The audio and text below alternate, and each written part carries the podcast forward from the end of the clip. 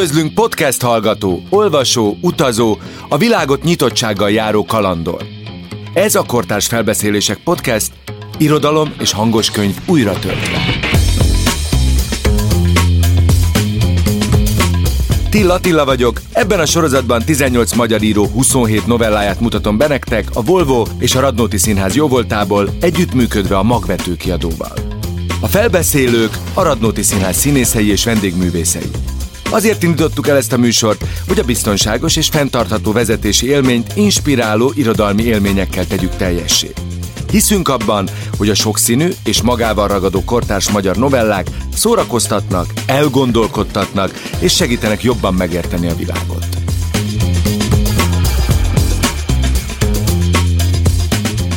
Ebben az epizódban Sein Gábor Hibiszkusz ünnep című novelláját László Zsolt előadásában hallhatjátok. Nyári Krisztián ajánlóját pedig Nagy Márk mondja el.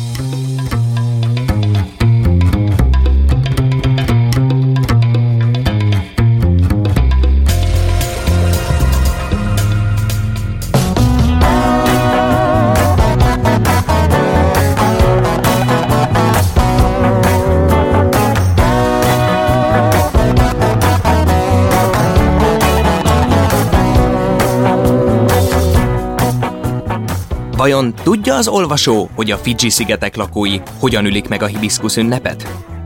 Nem kell szégyenkezni, ha arról sem hallott, hogy létezik egyáltalán ilyen ünnep, hiszen Sein Gábor novellájának főhőse is csak véletlenül értesül erről a rádióból. A szerző sokoldalú irodalmár, aki írt már verses kötetet, irodalomtörténeti monográfiát, regényt, drámát, gyerekkönyvet és publicisztikát is. A Megölni, akit szeretünk című novellás kötetében a mindennapokban rejlő groteszk, ironikus helyzeteket merevíti ki, szinte állóképpé. Mégsem felhőtlenül könnyed, humoros történetek ezek, hiszen a hétköznapi, olykor kiszolgáltatott hősök életét egy-egy banális véletlen teljesen képes kizökkenteni. Hol egy akvárium törik ripityára a legrosszabb pillanatban, hol a lelki vigaszként kapott kis kutya pusztul elváratlanul. A hibiszkusz ünnep főhőse Érdi úr életében az hozza el a kizökkentő pillanatot, hogy felesége felhagy egy idegesítő szokásával, a lakás átrendezésével. A dolgoknak egyetlen tökéletes formájuk és egyetlen tökéletes helyük van. Vaj a hősünk. Akkor mégis miért lép végül valami meglepőt? Sein Gábor Hibiszkusz ünnep Érdi szerint mindent ott kellene hagyni, ahol van. Nem azért, mintha néhány nap alatt nem tudná megszokni, hogy a tarka virágos húzattal bevont heverő átkerült a túlsó falhoz, a komód pedig az olvasófotel helyére. A fotel meg... Na igen, arra igazán kíváncsi lenne, hogy a fotelt hová tenné Edit. Hanem azért, mert egyszer végre pontot kéne tenni az örökös rendezgetések végére. Editnek ugyanis egyáltalán nem a szoba berendezésével van baja. Nem azzal, hogy a virágálvány a hatalmas krotonnal, hibiszkusszal vagy dracénával. A zöldségek nevét Érdi sohasem tudta rendesen megjegyezni. A szobának ebben vagy abban a sarkában áll, hanem valami egészen mással. Mindketten pontosan tudják, hogy mivel. Bár ezt Edith sohasem vallaná be magának.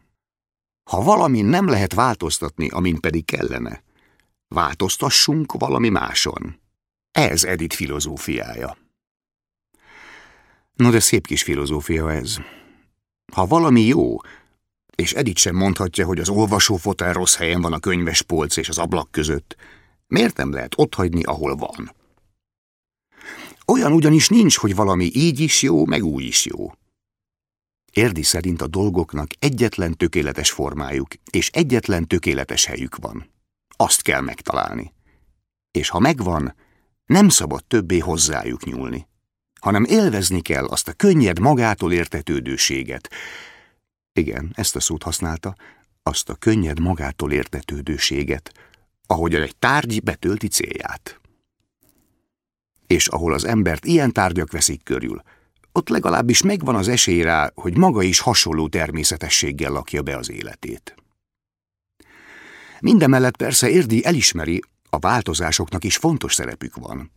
Új impulzusokat adnak, olyan gondolatokat és terveket hívnak elő az emberből, amelyek korábban meg sem fordultak a fejében. Arról nem is beszélve, hogy mennyivel gazdagabbá és izgalmasabbá tesz egy kapcsolatot, ha mindketten úgy érezhetik, hogy a másik mellett van lehetőségük változni, felszínre hozni mindazt a tehetséget és képességet, ami bennük lakik. Ellenkező esetben minden belesüpped az unalmas megszokásba, ami a vég. Ezért időnként nem csak elképzelhető, hanem szükséges is az őket körülvevő tér átalakítása, vagy érdi felől akár a teljes kicserélése is, de könyörgöm, nem havonta. Havonta azért ne. Az ember fáradtan hazaesik, még tele van a feje a főnöke megalázó hülyeségeivel, bejön a szobába, leül oda, ahova szokott, és a seggébe áll a virágkaró. Amikor Érdi idáig jutott a lamentálásban, Edith már túl volt azon, hogy kínjában nevetni tudjon.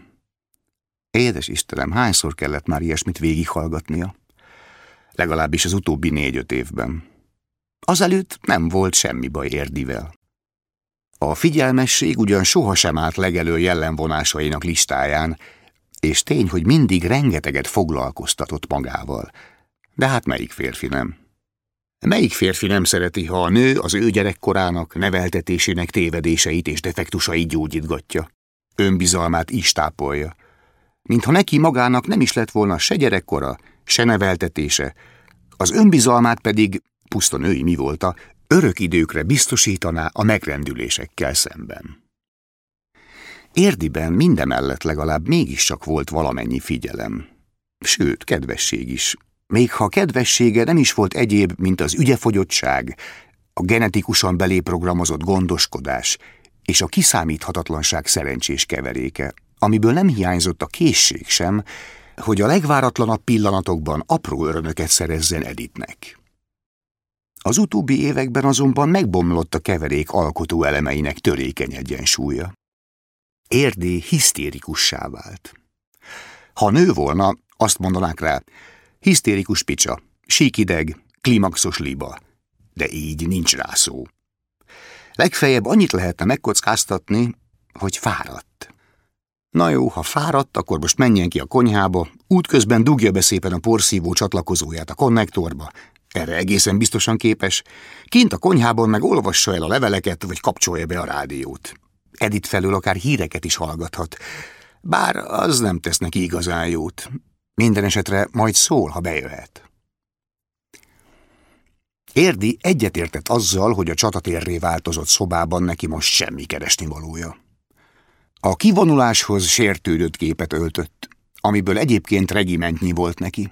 Duzzogóan sértődött, némán és kiengesztelhetetlenül sértődött, fortyogó haraggal sértődött, bűntudatosan sértődött, ölelját és megbocsátok módjára sértődött, hogy csak néhányat említsünk a leggyakrabban használtok közül, amelyeket érdi csodálatra méltó találékonysággal, mint egy ösztönös zsenialitással alkalmazott a mindenkori helyzetnek megfelelően. Kiballagott tehát a konyhába, útközben bedugta a porszívó csatlakozóját, és odakint megnyomta a rádió szürke bekapcsoló gombját. A hangerőszabályozót fel kellett csavarnia, mert a szobában Edith iszonyú hangosan bőgetni kezdte az özönvíz előtti porszívót, amit rég ki kellett volna cserélni, de hát miért is cserélték volna ki, ha egyszer nem akart elromlani. A rádióban valami véletlen folytán éppen nem híreket mondtak. Egy nem éppen kellemes női hang turisztikai ajánlatok gyanánt mindenféle zagyvaságot hordott össze arról, mire kell feltétlenül vigyáznunk, ha nyáron vagy télen, ott mindkét évszak egyaránt kellemes, a csendes óceán déli részén található Fiji szigetekre látogatunk. A legfontosabb, hogy előre tájékozódjunk a közállapotokról, mert a 2006. decemberi katonai pucs után egy évvel hiába adták át a hatalmat a tábornokok a polgári kormánynak, a köznyugalom még törékeny. A csodálatos korallzátonyok és az érintetlen szigetek azonban feltétlenül megérik, hogy Fidzsire látogassunk, különösen augusztusban, amikor a fővárosban, Szuvában a melanéziai benszülöttek egy héten át tánccal, zenével ünneplik a hibiszkusz ünnepét. Hát ez pazar lehet, gondolta Érdi, hogy ezek ott ünneplik a mi porfogó szobanövényeinket. Ami pedig a politikai viszonyokat illeti, azok igaz katonai pucs nélkül itt se jobbak. Érdi megígéri, mindenre vigyázni fog, ha egyszer arra hajókázik az óceánon. Most azonban elhallgatott a porszívó, és hallotta, hogy Edith odabent a szoba egyik oldaláról a másikra vonszolja a nehéz heverőt. Érdiben felrém lett, hogy bár nem hívták még, segítenie kellene. Ezzel is kifejezve, hogy mint eddig is minden lényeges és lényegtelen konfliktusban, most is belenyugszik abba, amit Edith akar. Számára ez a lehető legkényelmesebb. Végül is nem tök mindegy, hol állnak azok a szerencsétlen bútorok arra az egy-két hétre, maximum egy hónapra, amíg Edith nem parancsol rájuk újabb helycserét. Erdi mégsem mozdult. Gondolta, kivárja, amíg szólítják. És erre egyáltalán nem kellett sokáig várnia. Néhány perc múlva Edith kicsörtetett a porszívóval, elrakta a helyére a spájzban, majd szokatlan kedvességgel odalépett Érdihez, és a fülébe súgta. Jöhetsz! Érdi felállt a konyhaasztaltól, kikapcsolta a rádiót, és szorosan Edith nyomában elindult. Amint azonban a szoba küszöbére ért, kővé merett. A szobában minden pontosan azon a helyen állt, ahol azelőtt. Észre sem lehetett venni, hogy Edith bármit elmozdított. Mintha gyilkossági helyszínelők jártak volna a lakásban, akik pontosan körülrajzolták a heverőt, a fotelt, a komódot, ahogy a hullákat szokták, minden bútordarab és a virágok is milliméternyi pontossággal az előző helyükre kerültek vissza. Edith mosolyogva, bizakodóan állt érdi mellett, és várta a hatást. Mit szólsz? kérdezte. Érdi azonban nem értette, mit jelent ez. Most először komolyan kétségbe esett. Hát ekkora a baj? Ekkora baj van velük, hogy Edith azt hiszi, már egy kis rendezgetés se fér bele. És akkor mi lesz ezután? Jön az unalom? Beássák magukat, mint a katonák a mozdulatlan frontokon? Jön a megszokás? Úristen, csak azt ne. Edith csalódott volt, majdnem sírva fakadt. Érdi nem szólt egy szót sem. Mit is mondhatott volna? Aztán másnap kivette az összes megtakarított pénzüket a bankból, életében először téve olyasmit, amit előzőleg nem egyeztetett Edittel, és befizetett egy kétszemélyes utazást a Fiji szigetekre, félpanzióval. Lesz, ami lesz. Mennek a benszülöttekhez hibiszkuszt ünnepelni.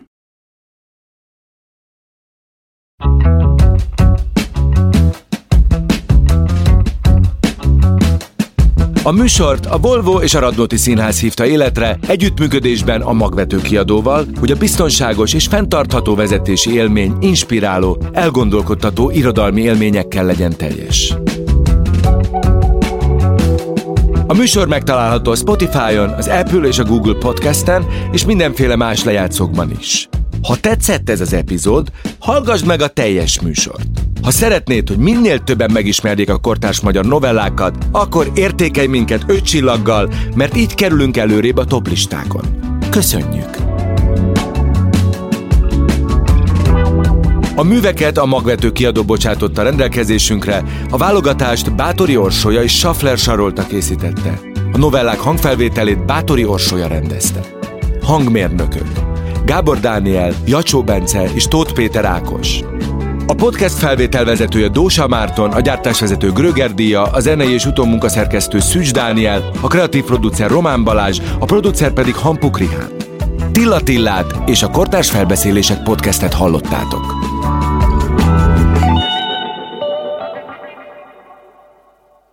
Beaton Studio